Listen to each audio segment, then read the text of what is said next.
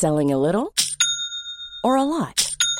Shopify helps you do your thing however you cha-ching. Shopify is the global commerce platform that helps you sell at every stage of your business. From the launch your online shop stage to the first real life store stage, all the way to the did we just hit a million orders stage. Shopify is there to help you grow. Shopify helps you turn browsers into buyers with the internet's best converting checkout. 36% better on average compared to other leading commerce platforms because businesses that grow grow with Shopify. Get a $1 per month trial period at shopify.com/work. shopify.com/work. From Decrypt Media, this is the Decrypt Daily and my name is Matthew Aaron. Today on the show, Signal app moves to decentralized servers. $11 million gone in DeFi exploit. And we welcome the CEO and co founder of Terraform Labs to talk about setting up a fund to audit DeFi and their contracts so we don't have any more exploits. Isn't that a coincidence? Coming up today on the Decrypt Daily. What's up, everybody? Welcome to the show. Today is Friday, February 5th, 2021. I have no rants, nothing to say this morning. The only thing I want to do is talk about those crypto prices. Go. Money talk. And I'm recording this at 10:30 Eastern Standard Time. Bitcoin is in at $38,097.57, up 3.3% from yesterday. Ethereum $1,727.77, up 8.9%. Litecoin 155.17, up 6.5%. Chainlink 2636, up 11.8%. And XRP 43.6 cents, up 12% from yesterday. Total market cap $1.17 trillion, up 4.1% from yesterday, with a BTC dominance of 60.4%. Top 10 coins Bitcoin, Ethereum, Tether, XRP, Polkadot, Cardano, Chainlink, Litecoin, BNB at number 9, crossing the $60 mark, and Bitcoin Cash at number 10. In our main story today, we welcome Do Kwon, the CEO and co founder of Terraform Labs. They've set up a fund to help audit smart contracts in the DeFi space so that we don't have any more exploits. And we'll be talking about an exploit in just a minute after this conversation, but for now, here's Do Kwon. Yeah, happy to be back. Hey, 100%, man. Love to have you back. Anyway, today we're talking about your $10 million audit grant program. You guys are allocating $10 million to help audit people and startups that are going to be coming out into the blockchain space. Yeah, so uh, we're aggressively trying to get Terra USD, which is um, you know our stablecoin, you know, deeply integrated into the DeFi stack on all the chains in which we're integrated with. So that includes uh, Terra's native blockchain, uh, Ethereum, Binance Smart Chain, Solana, and lots of different uh, others coming soon. So the idea is that uh, for new companies that are bootstrapping protocols that haven't raised funding or in need of financing, uh, we would bootstrap some of those costs, like covering the cost of an audit and maybe some other things, under the condition that Terra USD gets used in a meaningful way in the application in question. So the way that we're thinking about it is that we can help to foster and do our part in contributing to a vibrant DeFi community, while at the same time making sure that our asset plays an important part in it. What is the purpose of these audits? How, what does the these audits do for the betterment of the DeFi space? So w- when we say audits, we're just talking about code audits. So uh, mm. for DeFi protocols that are launching, in order to make sure that they don't, you know, put user funds at risk, that there's no, you know, um, you know, total sy- systemic failures you need to make sure that you get audited by a uh, reputable audit partner because a lot of these DeFi protocols that are popping up for the first time, you, you know, like fifty, hundred thousand dollars is a lot of money. Sometimes they would just skip the audit altogether, which uh, results in a net loss for the entire DeFi ecosystem. As you know, each of these accidents uh, results in bad press and uh, distrust of the industry as a whole. So, if I get this correctly, um, this audit will make sure that there's no smart contract vulnerabilities so we don't see some major losses of funds like we've seen in the past.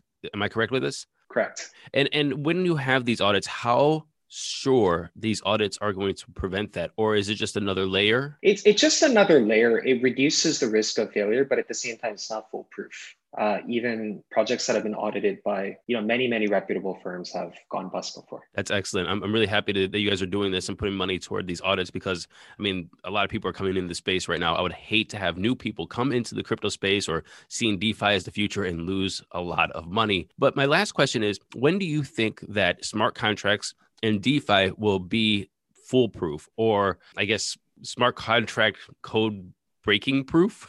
right now, for uh, sort of uh, application development frameworks that are a little bit more mature than what you would have uh, in sort of blockchain ecosystems, like for example Ethereum. There's, for example, like static analyzers or testing frameworks where you can sort of sniff out a lot of these errors. But the mm. problem is, is that you know dev tools and uh, the frameworks for building applications on top of blockchains is not at a state where you can run a bunch of tests as you would do for an Android application for or an iOS application. But I think that's something that's going to take a few years to build out in full. I mean, essentially, you're you're trying to compete uh, with, in the case of Android, something that involves you know hundreds of OEMs at one of the largest tech companies in the world. You said that you can run a lot of audits for iOS and Android and things like that, but we're only building on using ERC20s right now. Isn't there a standard that should be already compliant with ERC20s, or is this I guess vulnerabilities that you're seeing in the in smart contracts because you're you have a lot of cross chain action or WAPs or what what is the I guess the the problem that everybody's facing that you just don't have a complete industry standard by now? Yeah, so um, the process by by making sure that the code is 100% in line with the spec is called formal verification. So for Ethereum, for instance, it's a little bit difficult to do that because there's a lot of kinks uh, in the way that uh, you know, smart contracts written in Solidity get transferred into machine readable bytecode. It's it's really a statement of the the framework being a little bit less mature than what you would find in you know much more mature systems like uh, let's say developing on Android, for instance, or developing on iOS. Uh, it's it's something that took several different uh, several years to mature on uh, both of those uh, ecosystems as well. So I think it's going to take a little more time. Understood. Understood. Do Kwon, co-founder and CEO of Terraform Labs. Thanks for coming on the show and talking about your new fund. Thanks for having me. And another news: eleven million dollars gone in Yearn Finance exploit. Yearn Finance has reported an exploit in one of its DAI vaults. This was tweeted from Bantg, B A N T G. Yearn DAI version 1 vault got exploited. The attacker got away with $2.8 million. The vault lost $11 million. Deposits into strategies disabled for version 1 DAI, TUSD, USDC, USDT vaults while we investigate. End tweet. As a result, the YFI governance token fell sharply on the news, plummeting from $34,700 to $30,500. It is currently sitting at 32,800. Signal app is being blocked by Iran, and now they're thinking about moving to decentralized servers. If you remember, a lot of people moved to either Telegram or Signal in the wake of WhatsApp giving their data to Facebook. People wanted more privacy in their chats. They wanted to make sure that their data and their chats were their own. And so a lot of people moved to Signal and Telegram. But now it's looking though that Iran can block traffic to this messaging app. And they're like, nah, we have to have a workaround. So the workaround Signal has created was a TLS proxy. Basically, there's asking privacy advocates from around the world to run these proxy servers as their decentralized platform. If Signal is blocked in your country and you want to find out instructions on how to bypass it, you can go to signal.org to figure out how to do so. Brilliant solution. Check it out. Maybe just run a decentralized node yourself to support the network.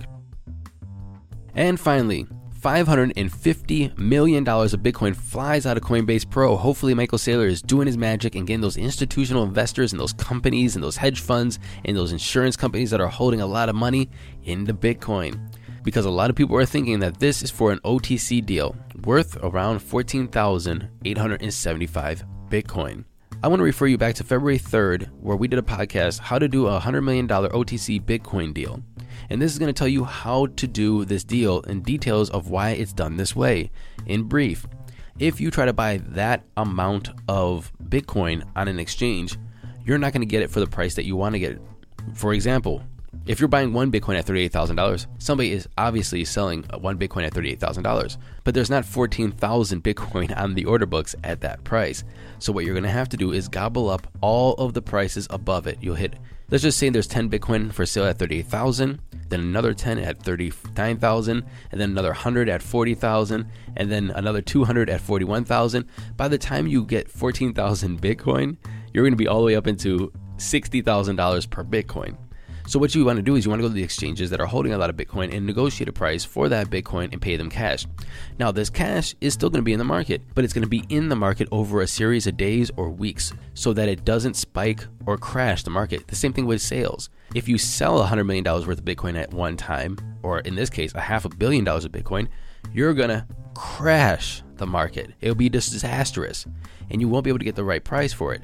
So either up or down, you don't want to do this on an exchange. And this is why these exchanges do OTC deals with big investors to make sure you keep stability in the Bitcoin market. Well, like I said, back to the story, around 14,875 Bitcoin moved off of Coinbase Pro for probably an OTC deal. How are we going to know that this was an OTC deal?